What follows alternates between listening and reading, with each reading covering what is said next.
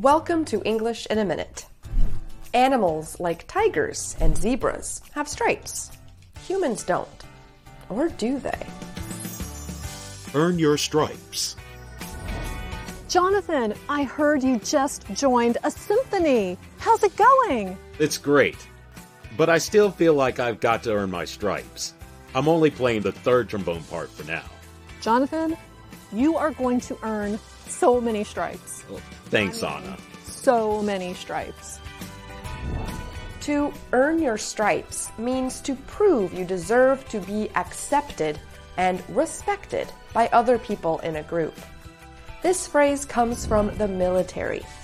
Soldiers who earn certain honors wear stripes that they attach to their uniforms. And that's English in a minute.